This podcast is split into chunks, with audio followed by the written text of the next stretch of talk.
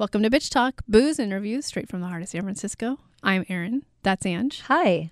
That's Shar. Hello. You can find us at bitchtalkpodcast.com where you can sign up for our monthly e-news. For behind-the-scenes videos and 2-minute clips of our interviews, head to our YouTube channel and subscribe. You can find us every other Thursday morning at 9:30 a.m. at BFF.fm. And if you like what you hear, rate and subscribe wherever you listen to podcasts. For the love of God, do it. It really helps. We're ramping up to 500, but now we're back at 300, everybody. Some might argue our finest celebration of the 100th milestone because of our incredible guest. Well, yeah, it just happened to be that I think I tormented W.K. Malbell on Twitter. No, Private School Negro came out, watched it, and I tagged him in a tweet as Bitch Talk, and I'm like, come on our show, and he said yes. So those are the things that happened. So he did, ended up being our 300th, and it was fantastic. He is now a friend of the show, I would say.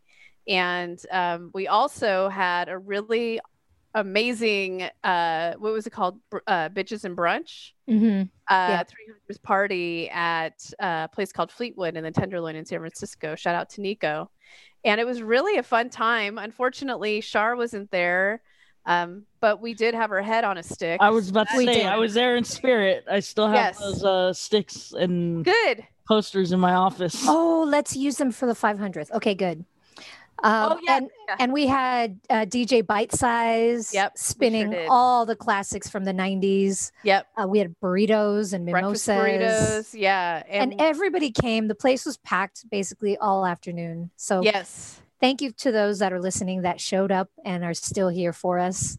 I think we did it big. We did 300 right. Yes, it was a good time had by all. I can't believe it was that long ago. And now it feels a little weird because I don't think we'll be able to do that anytime soon. Right. So that's why we're celebrating virtually, everybody.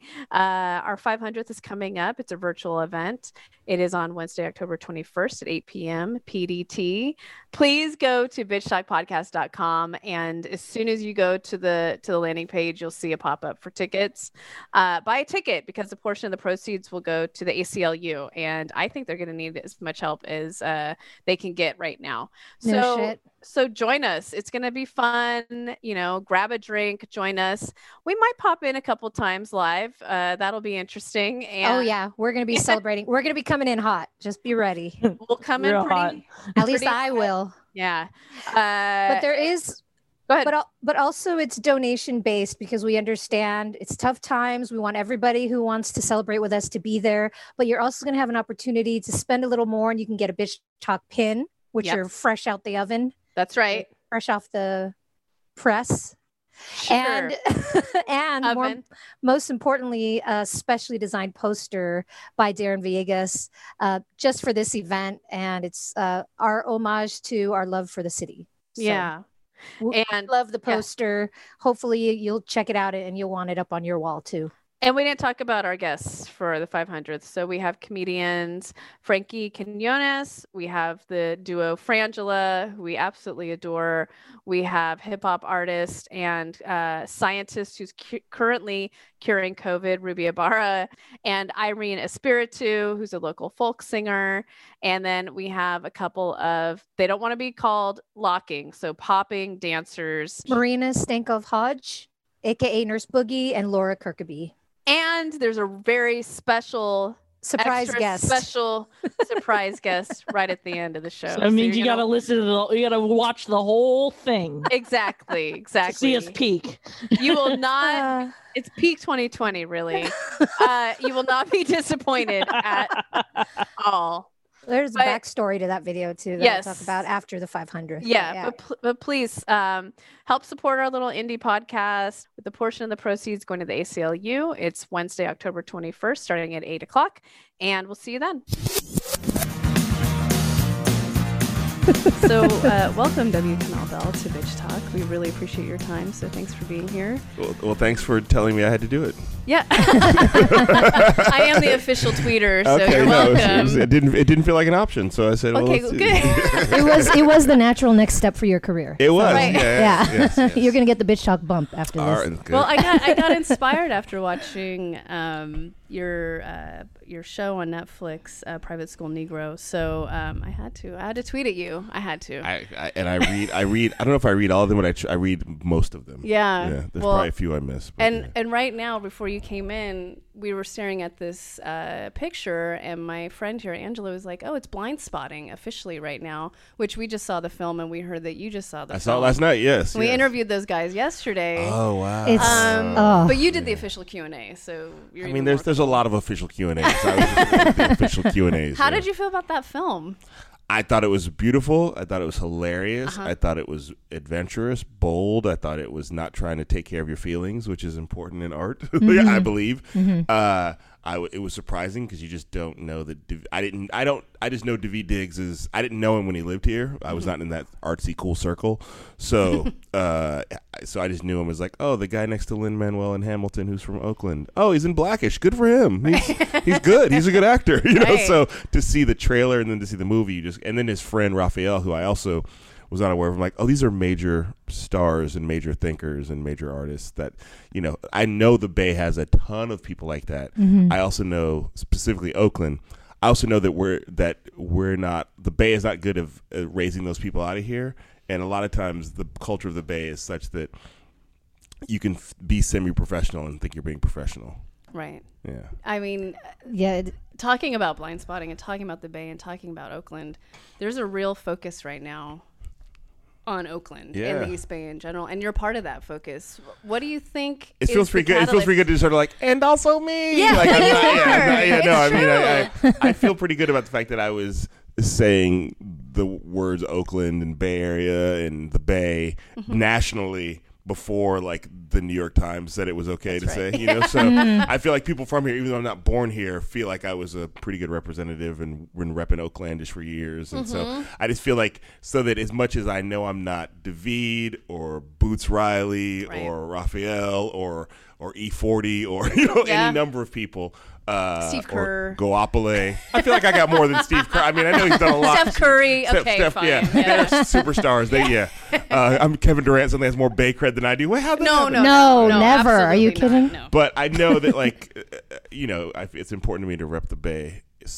You can't do it accurately, but feel like I have the spirit of the Bay when I go out into the world and represent the Bay. And so, for me, like to just have a little cameo in Sorry to Bother You. Spoiler alert. Yeah, spoiler. Yeah, nothing is spoiled. Go there. We haven't even touched on that. Sorry. But then to have I hadn't ever I'd never met Daveed until his people reached out and said they want you to do the Q&A, and then we talked on the phone, and it was clear he knew my work, and Raphael knew my work, and they'd already seen Private School Negro, and so it was just like it felt like. It's just for a kid who grew up sort of never being at the cool kids table, it sort of feels cool to suddenly find out that you're sitting in the middle of the cool kids table and you didn't even know it, You're sitting at the head of the cool kids. Yes. Actually, let's be honest. In this room, now. I'm at the head of the kids table. Yeah. Mostly just because it's my office. I was doing homework and looking a lot of things up last night, but I couldn't figure out and couldn't connect the dots on how you actually ended up back in the Bay, because you were born in Palo Alto, is that correct? Yes. Or is Wikipedia totally wrong? No, they're right about that. Okay, good. Some things they're right about. But how did you wind up back here? I moved back here in 97 because I wanted to be a stand-up comedian. And specifically, I came here for San Francisco. I lived in Oakland because that's where we found a cheap apartment. Right. Back when Oakland had cheap apartments. Mm-hmm. And so I moved back here because I wanted to be. I started doing stand-up comedy in Chicago, and the scene wasn't that good. It wasn't really supportive. I wasn't doing well, and I was looking for a place to move where I could find a comedy scene that I felt like I could grow in. Mm-hmm. And San Francisco specifically San Francisco, not to take anything from Oakland, but San Francisco is known nationally as a good comedy scene. Mm-hmm. And so I came and visited and loved it, and met Margaret Cho immediately and suddenly felt and she was like, you're funny. And I'm like, I'm going to move to San Francisco. So I did. I moved to the Bay and I lived in Oakland. But very quickly after I got out here, I realized, oh, I'm more at home in Oakland. Mm-hmm. But my scene is in San Francisco. And at the time, maybe still this way, I worked in Berkeley, lived in Oakland, and I would go to San Francisco 4 or 5 times a week really to do comedy. And I remember just learning then how separate the Bay was. I was saying to a guy, he's like, what are you doing now? I was like, I'm going to San Francisco. He's like, man, you were just in San Francisco last night. Mm-hmm. As if I was talking about Paris. That's 2 stops away on BART. Yeah, it's downtown Berkeley BART, and it's 10 minutes, 20 minutes. And I sort of always made the back and forth, and I had friends in San Francisco, and they'd be like, and I started dating my wife, and she lived in Oakland, and so I ended up staying at her house, even though I had an apartment in San Francisco, so I was always going back and forth across the bay, and in San Francisco, I'd invite my friend Kevin Avery, who I've done a ton of things with, but like, hey, you want to come to my girlfriend's party in Oakland? He's like, right? No, yeah. It's like you could drive longer in San Francisco sometimes than it takes to get to Oakland, but right. It's just, so I've always been very sort of aware that I was always sort of bending rules by going back and forth so much, but always aware. So then I was here till 2012, I think it was, till after the birth of my first daughter, and then I went to so how did I get here? Yeah. So that's how. Comedy. So I came back here for comedy. Okay. Yeah. And then I left to go do New York for the TV show, but that's how I came back here. And at the time, it wasn't. My dad is the one who pointed out that, like, well, you know, you were born in Palo Alto, so you're kind of going home. And I was like, right. Huh. And it didn't really, I was just like, I want to go to San Francisco. I was born in some place called Palo Alto that I've never really spent any time in and don't have any connection to. And then the longer I've been out here, I was like, well, I am a native Californian, even though I was left before I was 2 years old. Like and so I feel good the longer I live out here, the more I feel like I can claim that's sort of like I am a West Coast person. I just, all my life I've been in Chicago, Boston, Alabama, but my DNA is of the West Coast, you know. Right. Well, you had this incident at the Elmwood Cafe in 2015 in Berkeley, right where we are today. And if you we're not in the cafe. No. We decided to record in the cafe. Guys, I really don't want to do that. Okay. Let's send the manager over right now and get on mic. No, but if you could speak to that incident, and does things like that make it harder for you to love the Bay? Are you struggling with like the gentrification and things like that? No, I mean, I think you can love something and be critical of it, and nothing is perfect, and there's no place in the country where you can live and find out, and it's always going to be your friend. Literally in your house, people can come into your house and say you're in the wrong place. You know, that's, you know, some guy. Amongst the numerous social media videos of black people being harassed or people of color being harassed for just being in public spaces or spaces they should be in, some guy was like at his apartment building at the swimming pool and had all these videos of people coming to him over the course of time saying, what are you doing at the swimming pool? I live here. You know, so there's no place you can go and feel like it's always going to be good. So for me, it's like, and there's no place you can go in America and not deal with racism as a person of color. There's not one place.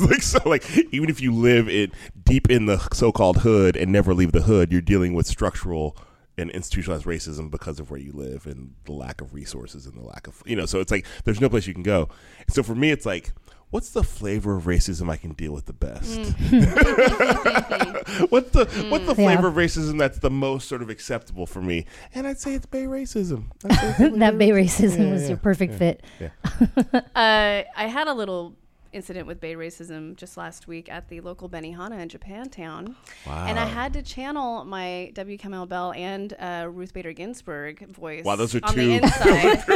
Whatever. It was all the same for me. What channel is that on? Exactly. I will watch that channel. I had to get in there because I had six people that were maybe in their 60s that you don't know what you're going to get at Benihana when you're just a couple because you're not with the group, right? So you could get anything. Oh, yeah. So we sat down, we got anything, and they are, I think, from here, but maybe more East Bay, Tracy, or North Bay. Yeah.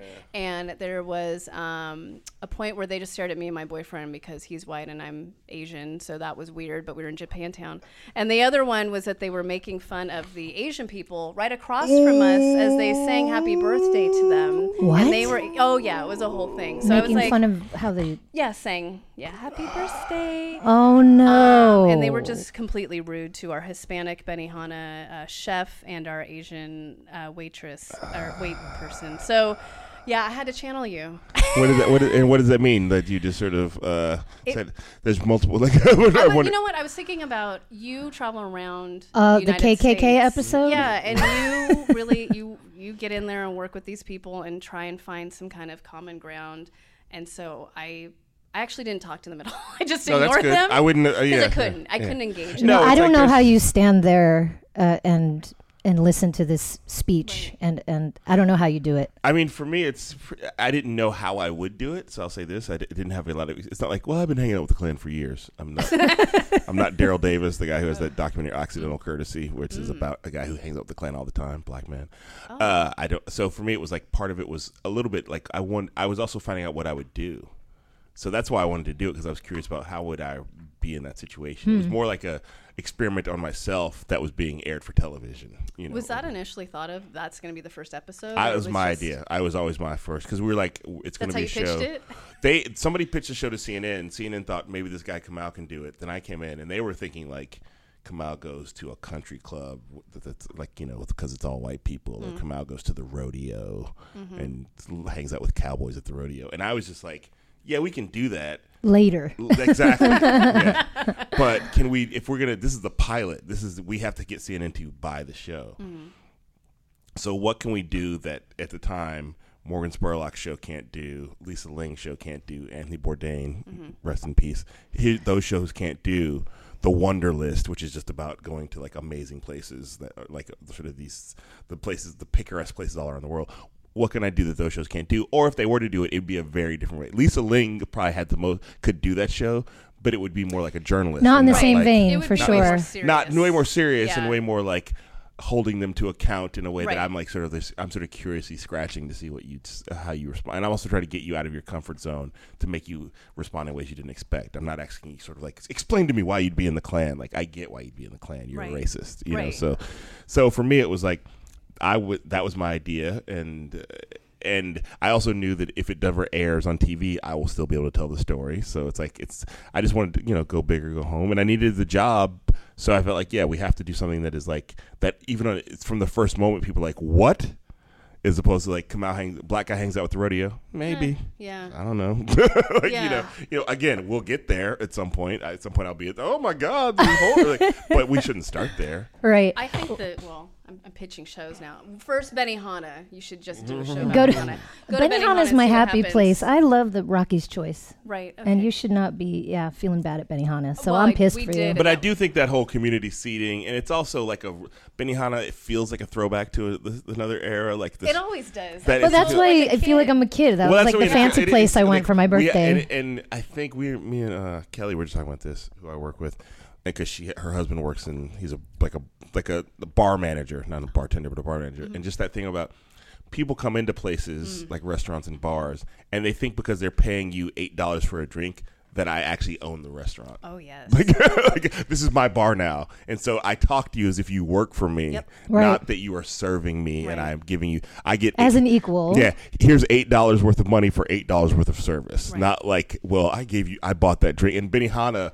by the nature of it being a performance-based thing, they think that the Benihana chef is performing for them and not just performing because that's the job. Right. Mm-hmm. I'm not actually performing for you. I'm performing because the job is I perform. Right. You're sitting here. Mm-hmm. It's not a specific. It's not. I didn't do this for you. Right. And you know, if you get up and leave, I'll still be doing all the things. You know, and I think people get caught up in there, sort of like everybody wants to be the king and the queen, and I think that like it makes service industry jobs. And as a comedian who's worked, it's basically works in the service industry and I really have a lot of empathy for those people, because it's like you're just another asshole out on a date. You're not or out for an evening. Oh, are we going to talk about the first timers that go to comedy shows that I cannot deal with? So we go to a lot of comedy shows, and there's always that couple in the front that gets way too drunk. Yep. And awful. Yep. How do you deal with hecklers? I mean, you know, it's there's a weird thing, because sometimes it's hard, because it's hard to like people don't like. There's a heckler where it's like you suck, which is a very easy thing to deal with. But when people are just being loud and obnoxious and they don't even realize they're heckling, and you tell them to be quiet, and they're like, "What? I'm just having fun." Yeah, like that's the worst. Amateur hour. It's the worst, because it's like you can't even explain to them why they're not. You're actually heckling. You don't realize you're heckling, and you're actually ruining. The good, you think you're here for your good time, but you're here to be part of a collective time. And so, comedy clubs, I don't perform in comedy clubs anywhere near as much as I used to, because there's a point at which you would, I just want the people in the room who want to be here. Mm-hmm. And a lot of comedy clubs, people go, "What do you want to do tonight? You want to go to Benihana or go to a comedy club?" Okay. Like they're not really, they're not really distinguishing those as two different activities. Yeah. Like, where do you want to spend 2 hours of our time? Mm-hmm. And so they walk into a comedy club not knowing who's on the bill, not really just knowing that I like Adam Sandler movies. This is a comedy club that's probably going to be Adam Sandler's going to be on stage or Adam Sandler inspired comedians. No shade to Adam Sandler. I'm just saying that like you that's not what's happening most times. Right. You know? Well, on the topic of hecklers, I keep wanting to call it United Shades of Grey, first of all. United Shades of America. Well, that's what other people call it, 50 Shades of America. Yeah, so maybe we can host United Shades of Grey. No, I'd say once a week. A lot of times, sometimes people say, "My mom just called it 50 Shades of America or United Shades of Grey."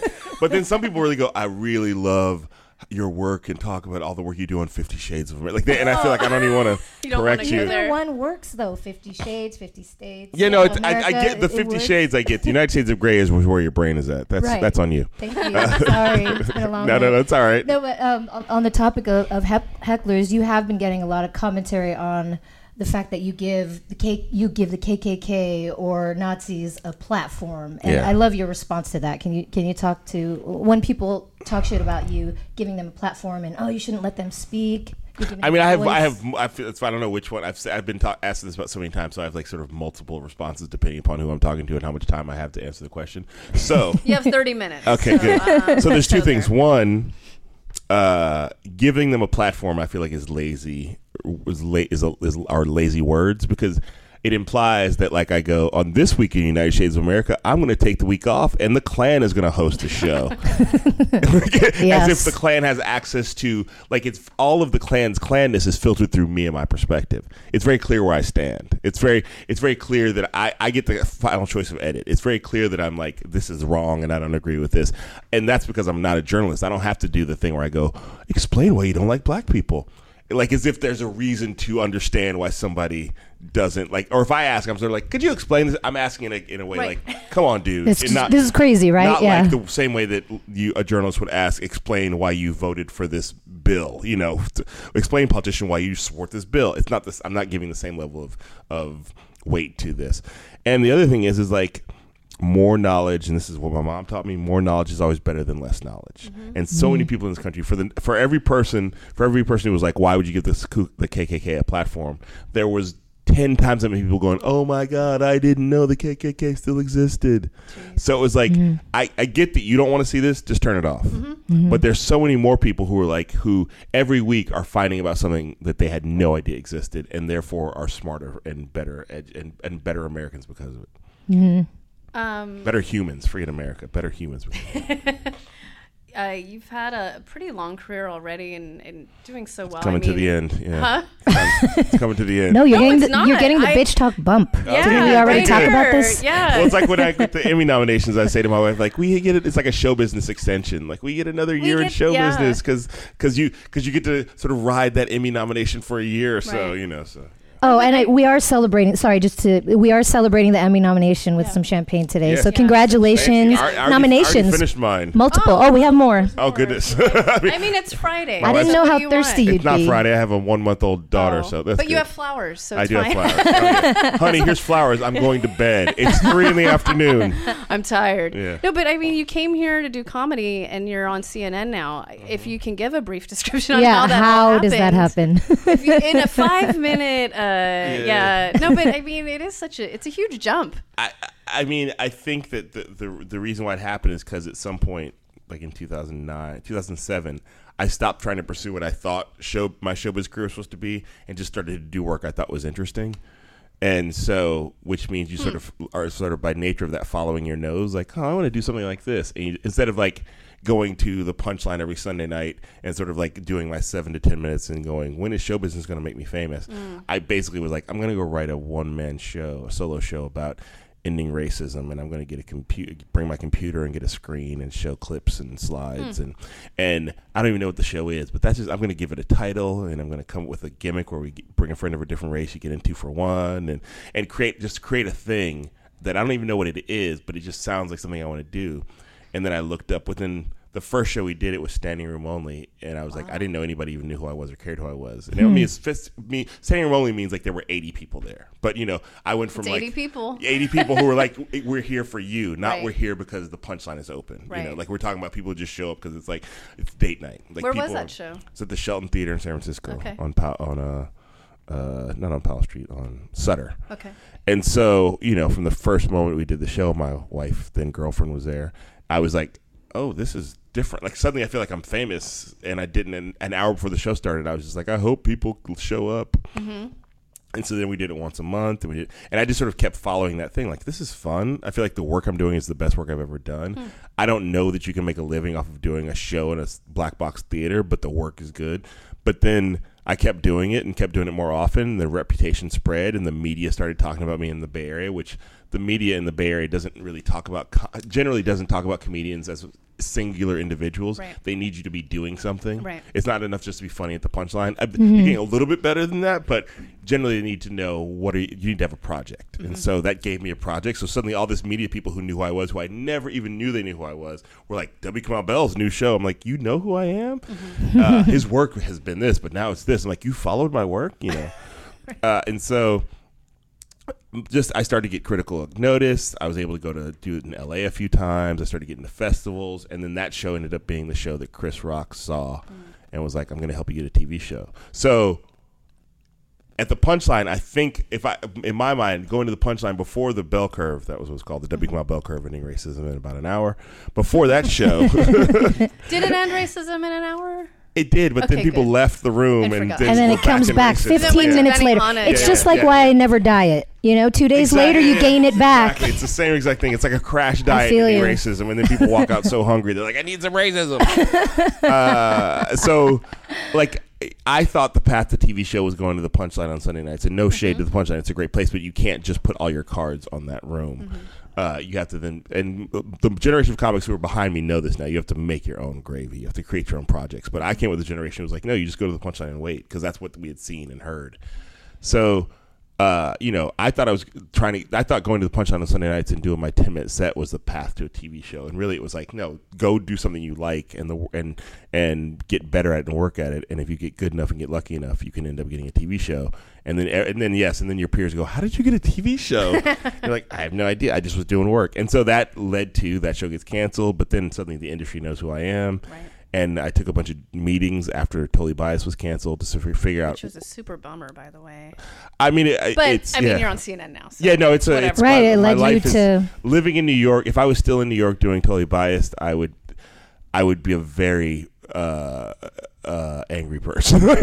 If the show was a hit, it was just a lot of hard work, and it took a toll on my relationships and my family, and it gets really fucking hot there too. Yeah, right now. Also, yeah, August is horrible. You'd be way more sweaty. You can be rocking that beanie right now in New York. August is my wife hates August in New York. We'd be the people where I'd be working in August and she'd be up in the Hamptons or some weird thing talking to. Suddenly she would change and our kids would be assholes. Right.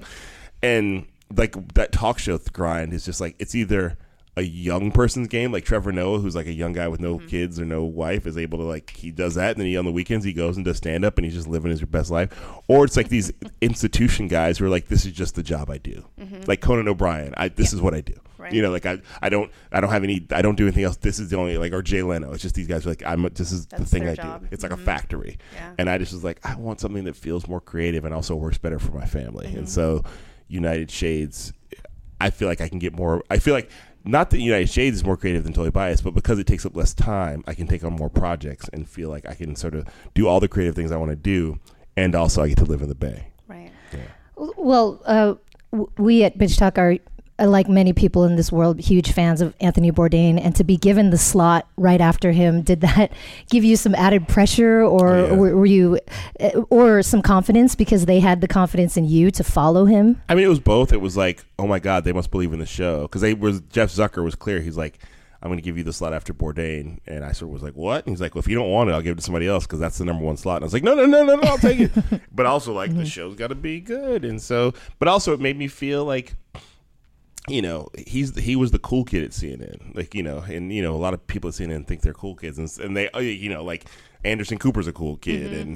and you know, Don Lemon's a cool kid, yeah. And, you know, Angela Ryan's a cool kid. Van Jones. So there's a lot of like sort of like cool kids right there, but he was the coolest of the cool because he needed it. It was like not something that he got to do his own thing. He was not taking assignments from the news, and so to be linked in some way, and plus people assumed that because we were following each other that we were friends, mm-hmm. and we really didn't become friendly until we went to Nairobi this in February and taped an episode of his show. I heard your Fresh Air interview, mm-hmm. and I was choking up in my car, and I was having a weird day. I was thinking about him a lot, mm-hmm. and then your interview came on, and I'm sitting in my car crying. But beyond you getting to have that very special time with him, do you think he had any kind of sense of his impression on the world? Because we're just a couple of Asian American kids from, you know, I'm from here, she's from LA, yeah. and... do you think he knew the effect he had on people? Or understood?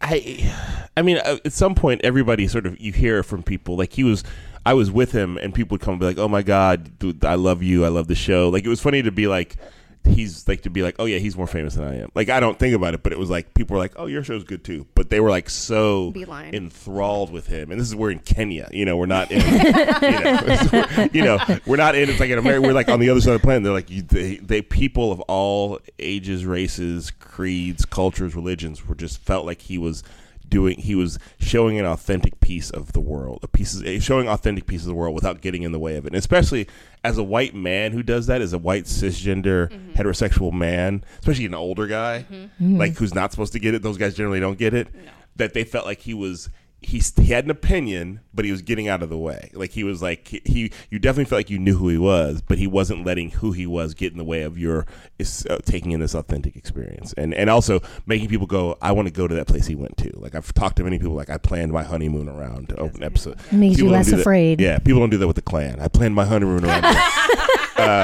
What I did. Yeah. So I can't wait to sit down with them. I'll give you some numbers. But yeah, that cross burning was really something. Yeah, you really want to take it in.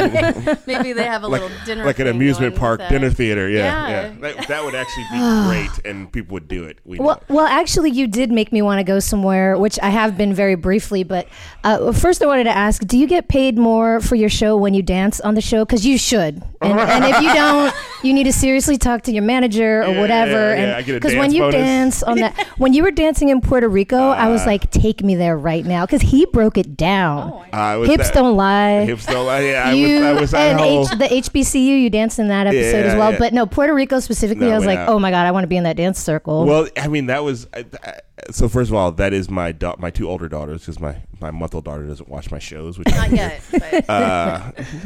But my two older daughters, Sammy and Juno, like, because I was away when that show. I think was I away? I was away when that show was about to air or something. I wasn't at home.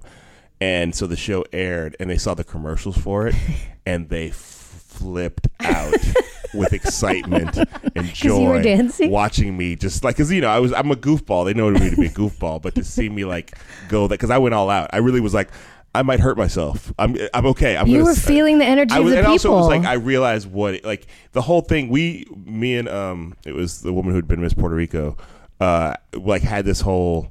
Like where we sat down and had some food, and we talked about colorism in Puerto Rico and and then this bus pulled up that we didn't plan, like it wasn't something we had staged, and I was like, oh, what's that? And she's like, oh, they come out and they dance, and they did it, and it just took over the whole scene, and suddenly we were in the middle of it, and I think they could also see the cameras were focused at me, so those people were like, we'll focus on, let's pull that guy into the circle. And you stood out. I stood out. Yeah, and I'm 6'4", 200 blah blah pounds, and 178 pounds. Right. I thought it was your high school weight with a burrito. 180 midnight burritos.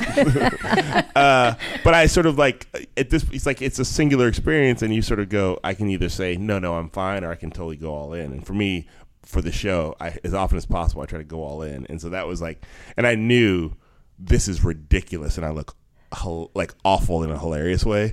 Like, but I'm actually trying, but I also know that like I'm just there's a lot of jiggle. No, it was amazing. It was so for me. It was Lisa Ling couldn't have done that. That's the thing. She wouldn't have. And Bourdain wouldn't have done. No, like, you know, there's just no. Like, and for absolutely me, like, not. That's the thing that I like.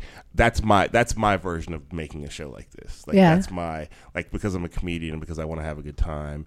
And because I don't have much shame around stuff like that, it's like it was fun, and it's also a thing like if no cameras had been there, maybe I would have done it and had fun. But because the cameras are on, you're like I'm just gonna go for it, you know. Like, you only live once. What are you gonna do? And the fact that my daughters—that's their number one favorite thing I've ever done. Like that if they had to put a top 10 list together, that'd be maybe number one or two. And so for me, like knowing that my kids connected to it is also pretty amazing. Yeah. I love it.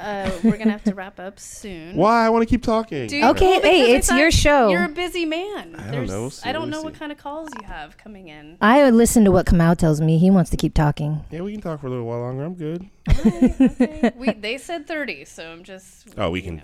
Let's go 45. Oh, so yes. Me. All right. Well, anyways, all right. Now we can turn over to these questions. No. Yeah, make sure we get all the questions you want. Now we're getting to the 50 Shades questions. Oh, yeah. No. I want to talk about the Me Too movement in comedy. Let's wrap it up. No, I mean... I'm just kidding. I'm totally kidding. I would have said that no matter what you said. Okay, Okay. That's just the joke that was sitting right there. Well, it just so happens that it was... And that was it. See you later. Let's go to Benny. The audio's like, come out, where are you going? Come back. He's running out of the room. He wants that onion volcano. Yeah, well, who doesn't? You said in a recent article, or somewhat recent, men are allowed to take up too much space in society, and now we're at a point where people have to go, we're not going to allow you to take up that space. Mm-hmm. With the Me Too movement and comedy, because the other day I was talking to someone, I was like, what happened to that guy? Where's he been? Or what happened to that guy? You're not going to hear from him ever again. I mean, how has the comedy landscape changed in your opinion, or is it better? Is it worse? Is this a good thing? I mean, I think the Me Too movement is certainly a net plus, you know, overall. There's no question in my mind. And I think part of that means like, for example, if you look at somebody like, if you're specifically talking about comedy, like, just for the sake, if we talk about Bill Cosby, Louis C.K., Aziz Ansari. Yep. I wasn't going to name the names. God, we've spoken of all these on Bitch Talk multiple times. So you look at Bill Cosby, and it's like, take his age out of it for a second, just about like, well, he's an old man, he's done anyway. But like, there's no coming back from that. From like, we're talking about horrible, heinous, like years. If he'd done one of the things he said that we all believe he did, that's bad. But there's many, many years of horror. Then you go to Louis C.K. and you go, ooh, gross, gross, gross, gross, gross, gross. Then you go to Aziz and you go, I saw a lot of difference of opinion on that article that was written difference of opinion, because sometimes as a man, I'm like, I'm just going to shut up and find out where we're all landing and listen. And then you see, well, I respect this woman and I respect this woman or these women, and they have a difference of opinion of this. So for me, we're still in the middle of who gets to come back. Or how people get to come back. Do you get to come back and sort of reclaim your throne where you were? Or do you come back at a lesser level? Or now are you just allowed to be a behind-the-scenes producer? Or are you banished forever? You know, so I think it's hard to know. Because even though Aziz, I think, like there was a lot of bad press, but eventually it seemed like it settled on people were like, seems like there's... Yeah, we've all been on that date. We've all been on that multiple times. Yeah, and we've all, as a man, I've been on both sides of that date. You know, like, and now it's different because I'm a man and I'm physically strong, so I don't. It's not the same power dynamic if I'm on the I want to leave and this person doesn't want me to leave. But I've certainly been on like a how do I get out of here? Yep. You know. Yeah. And so, but it's different. It's totally different. So it's just that I've been on so.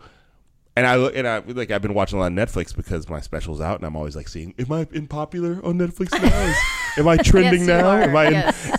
And I go, Master of None is in popular all the time. Like it stays at least on my algorithm, and I've never watched it on my Netflix. So I'm like, oh, it tells me. And Netflix is somewhere going, it's still popular, so that means people are watching it. Which the business ultimately is a part of this too.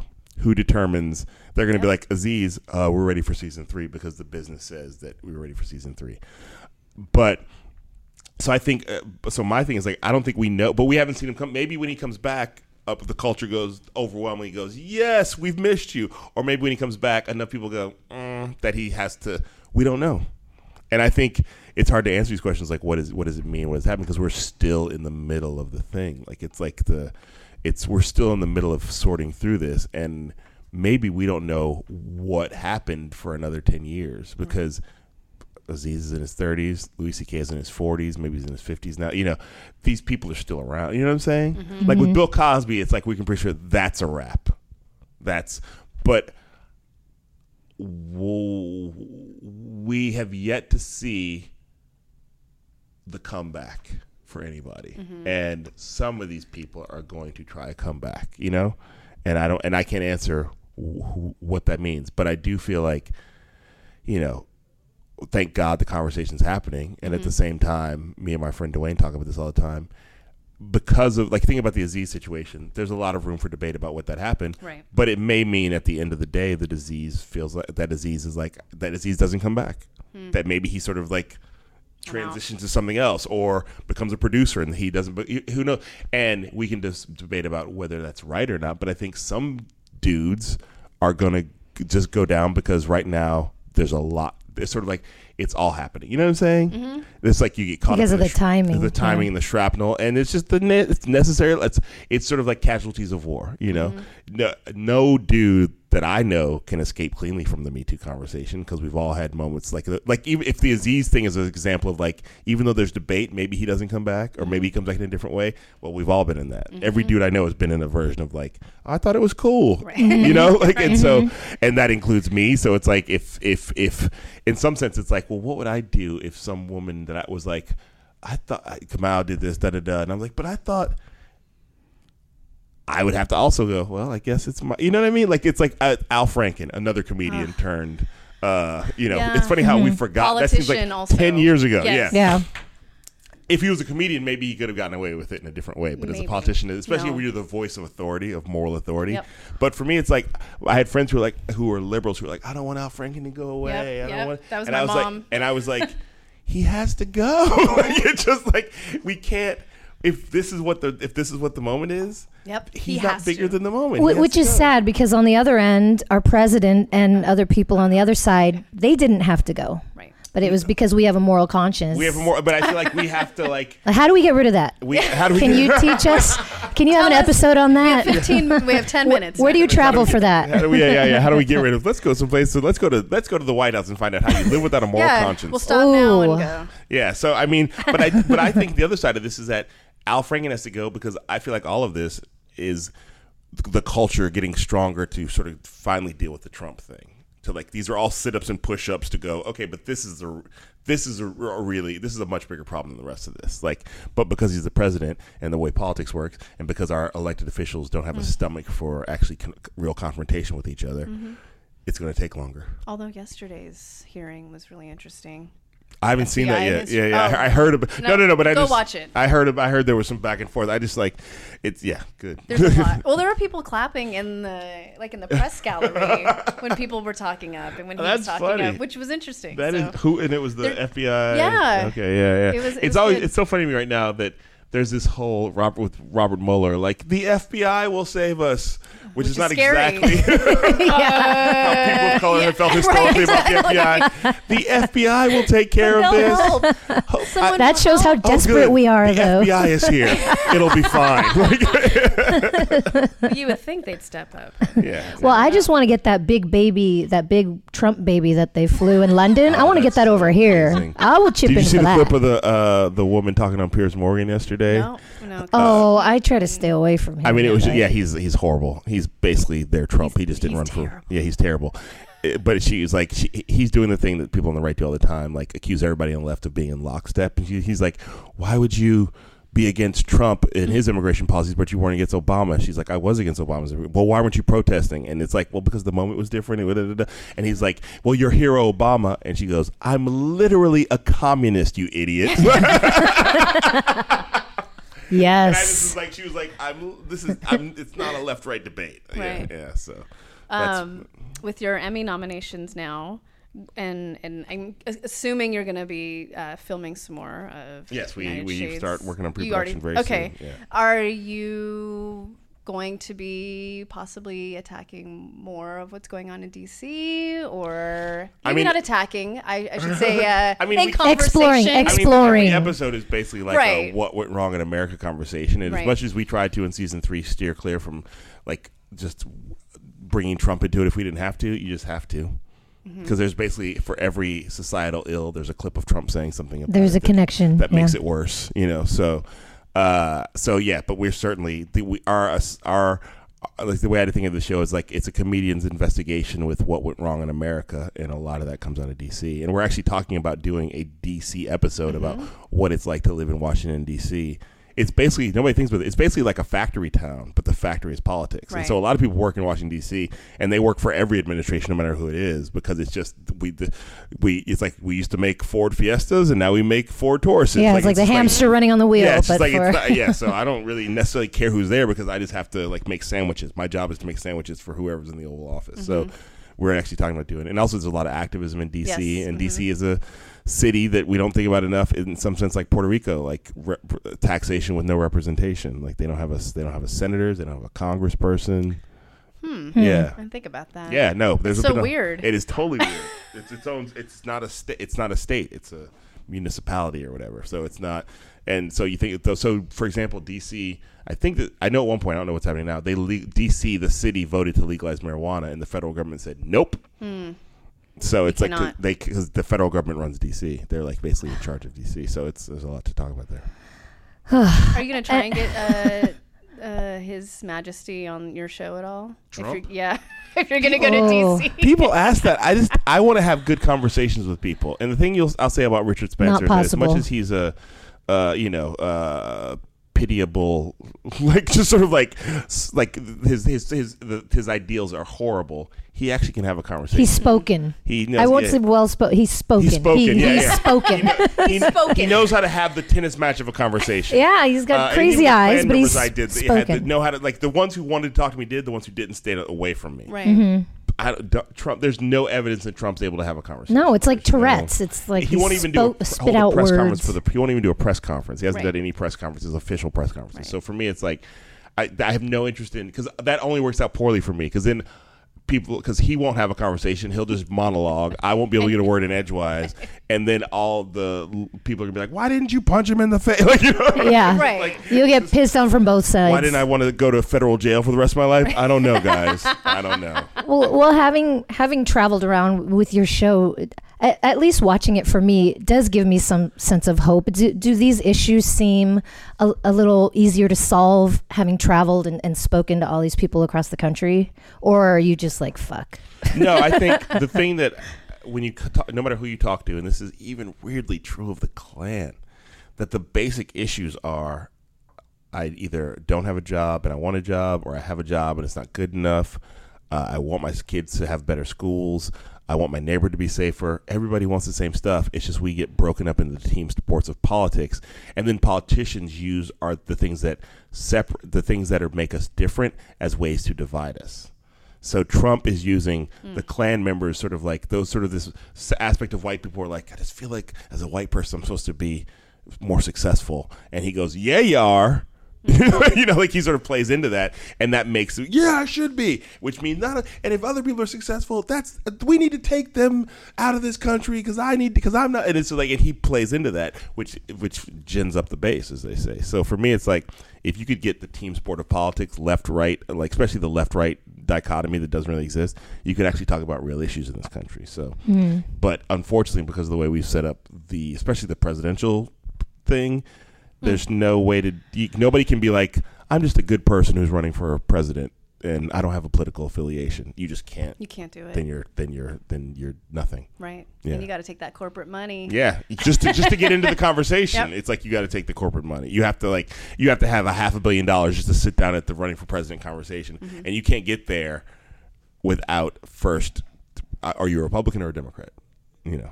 Mm-hmm. I'm a Democratic socialist. No. Are you a Republican or a Democrat? Right. You know, like, I'm conservative, but I have liberal. You have to pick one of those boxes, and they're very limiting boxes. So are you going to run for office in 2020? This is the third time I've been asked this recently. It's the last question I have to ask. No, I'm not running for office in nothing, 20 nobody. No. No, that's not. To me, it just shows how bereft we are of leadership. That like comedians we're just starving asked, of. Yeah, like, but you're a curious person, so that I am a curious person. But what about politics? Says it helps that it promotes curious people.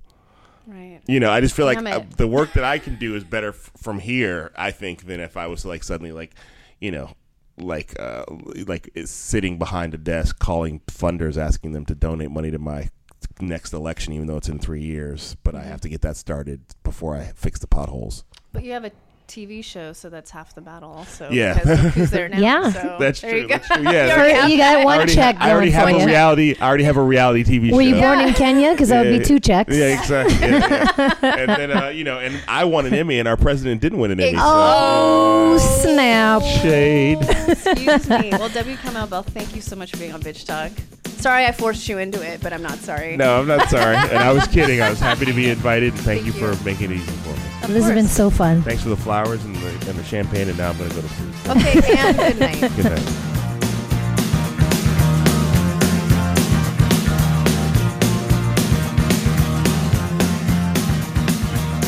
So that was our incredible interview with W. Kamau Bell. So grateful, so honored. He gave us extra time, and we know that this man does not have extra time. Nope. I think afterwards we were just kind of sitting around and just kind of like in awe of what just happened, just because of his energy and his graciousness and his humility.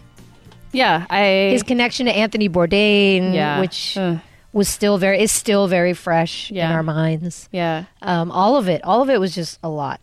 It was a lot, but it was magical. He chugged his champagne too. Yeah. He was like, it's empty. Yeah. He was like giving us the hand like, yeah, I'm done already. Refill. There's more. Yeah. We're celebrating.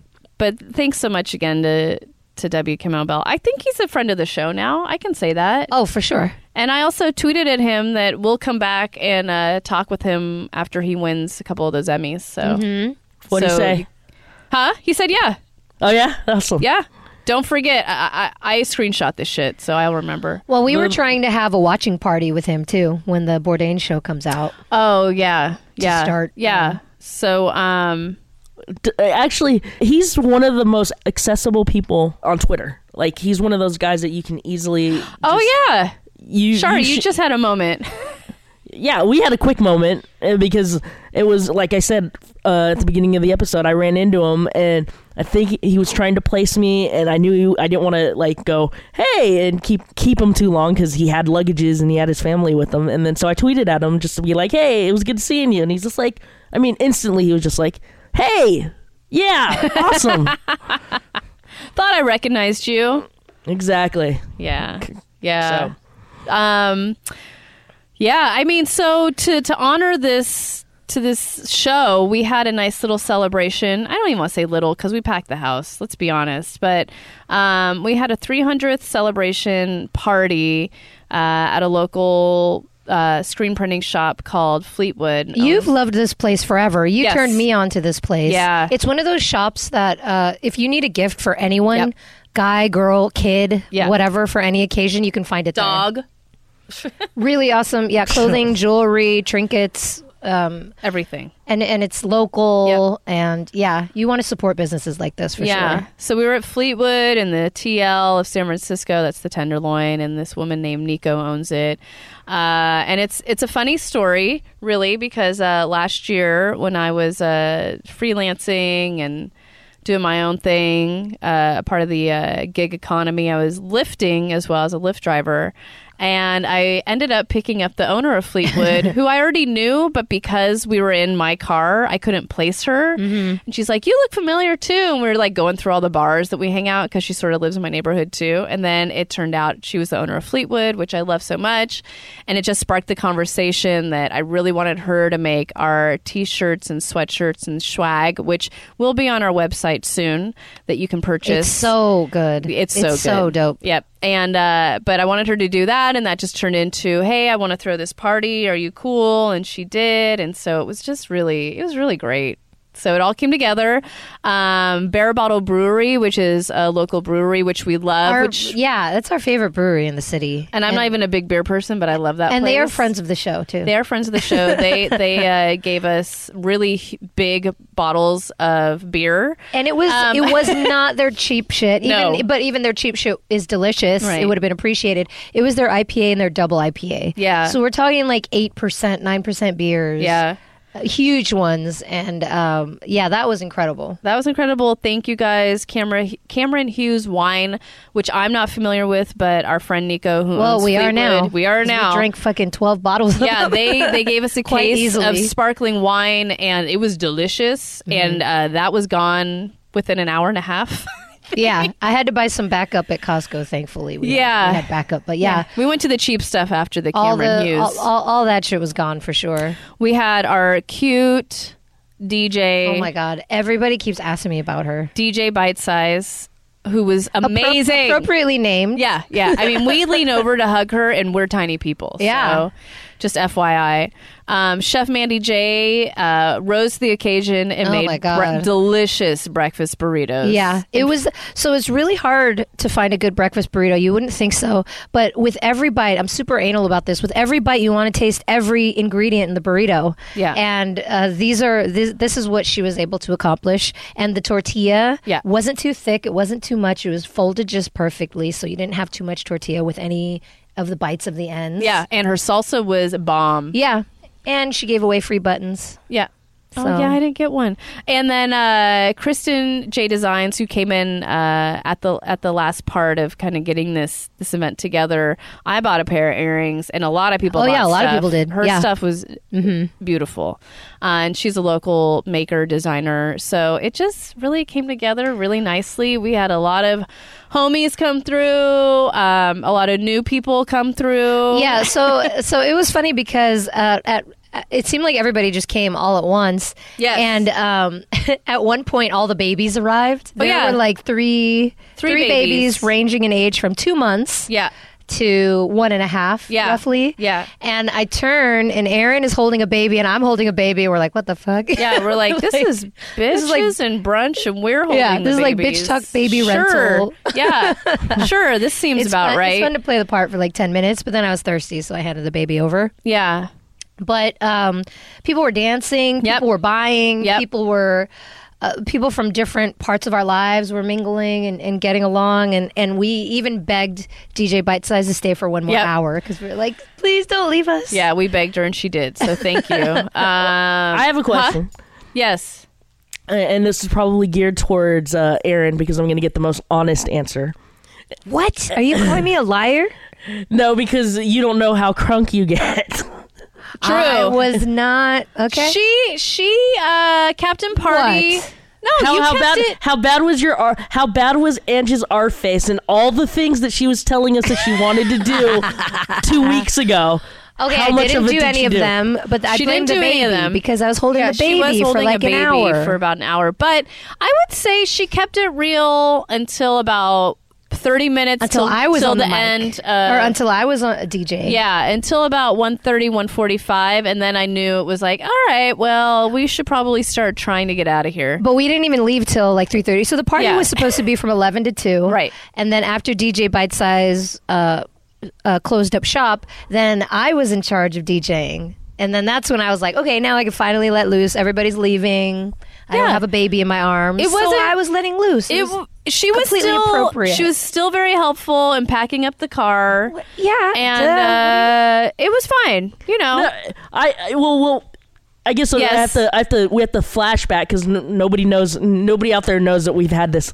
This is the conversation that we had. But when the last episode that we recorded right before this, our last basic bitch, before that, the three of us were, because I was about to leave. It was the last time we were going to see each other before the party, before anything. And we haven't seen each other since. This is the first time I think the three of us are talking. Mm-hmm. And Ange was just like, I'm going to do this, and I'm going to do that, and we're going to do this, and we need to do that, and I'm going to go to the store, and I'm going to get this. Of course I'm going to do it. I'm going to be able to do everything. And we were like, and I was like, actually, you're not. Well, I did put your face on a stick, Shar, so well, what do you think of that? Hey, Ange's pregame to all of this was on point. Yeah, come on. We had a collage. She came over on a Thursday night. We had a collage of a lot of photos. We're going to actually put it in the studio if that's okay with you, Shar. But we put that together, and then she also got a big ol' Bitch Talk logo printed out. So we have that we can bring to different things. And then she did make like the photo booth type, like a bitch please, and a duh. And then your head on a stick. We were calling it Shar face. Yeah, Shar face. People were taking it, and you kept missing. We kept losing your face. And we're like, where's Shar face? Well, where's Shar face? Where's Shar face? So you were there in spirit. We really did miss you, Shar. But you know what? We're going to do this again, so I'm not worried about it. Well, Anne, I do want to say something to the people that did show up, and I made a little quiz. Oh, right. Based on the photo collage as well as basic bitch talk trivia. Yeah. And I'm so sorry I haven't had time to go through to find the winner, but trust me, you will be given shout outs and you will get your rewarded swag. But yeah, so we had a little... What's that? What was the game?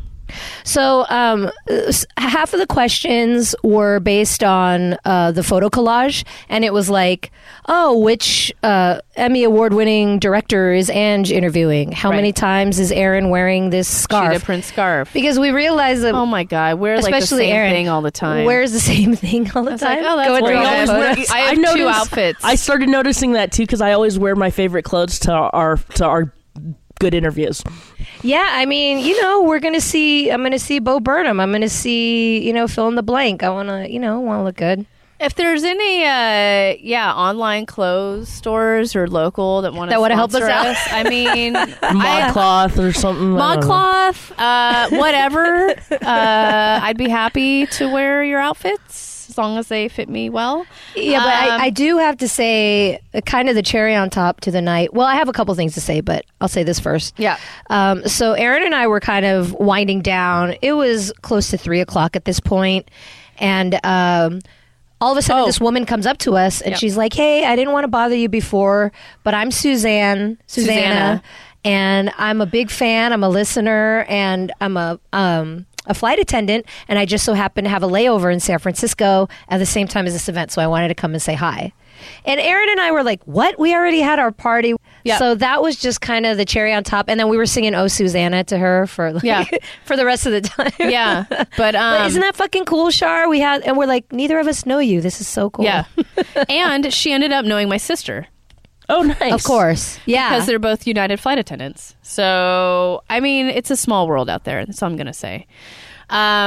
But that's something like that. And there were other people there that were like, oh, yeah, I'm here. I'm friends with Nico, but I also listen to the podcast. So I was like... So that was happening too. And it was, basically, you're trying to say that there are more than just our friends showed up to this party. Yes. Yeah. And I also want to say we had some really great support from Vince over at Larson, who's hooked us up with a lot of interviews. And I want to say thank you to him. And he brought some really cool people along from the Roxy and Mill Valley Film Festival. But it was just overall, it was really a great turnout. And it was just easy, I felt. Right. But it went by so fast. I was already sweating a 3-hour party. And then after it was over, I'm like, damn it. Yeah, and I really didn't get to talk to in depth all the people that I wanted to. But just thank you if you came out. And Erin, thank you to you for all your hard work and for organizing all of this. And you're welcome. One thing that I really love about you, I feel like we're both like-minded in this, is that like we really invest in people and our friends.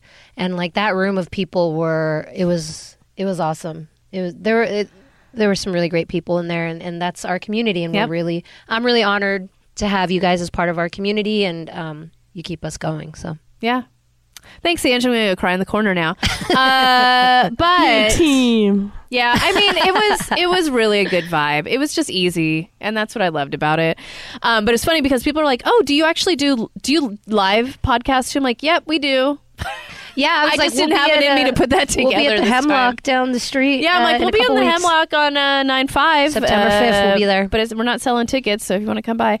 But on that note, we're going to wind down because this is a very long episode. It's a special episode.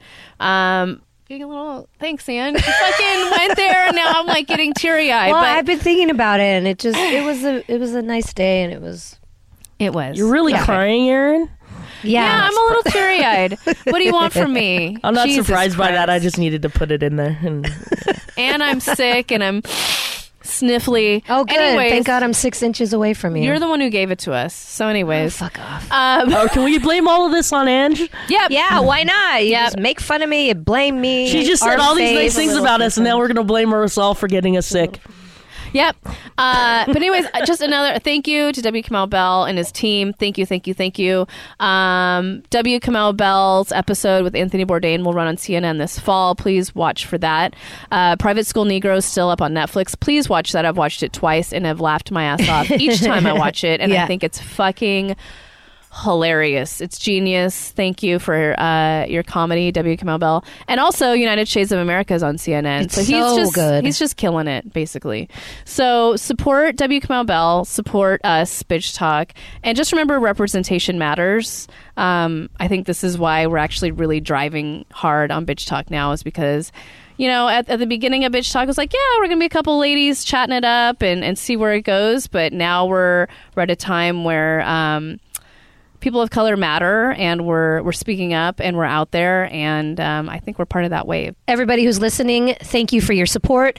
And one other thing before we leave, please, please, please, please, please, please, please, please, please, if you're on iTunes and you download, can you please rate and comment about us? We've been here for 5 years, guys. So please, it subscribe, really means a lot. Rate, and comment. Yeah. Yeah, it would mean so much. Yeah, exactly. And you guys, to find all those episodes, just go to bitchtalkpodcast.com for all the socials and for the episodes. So find us there.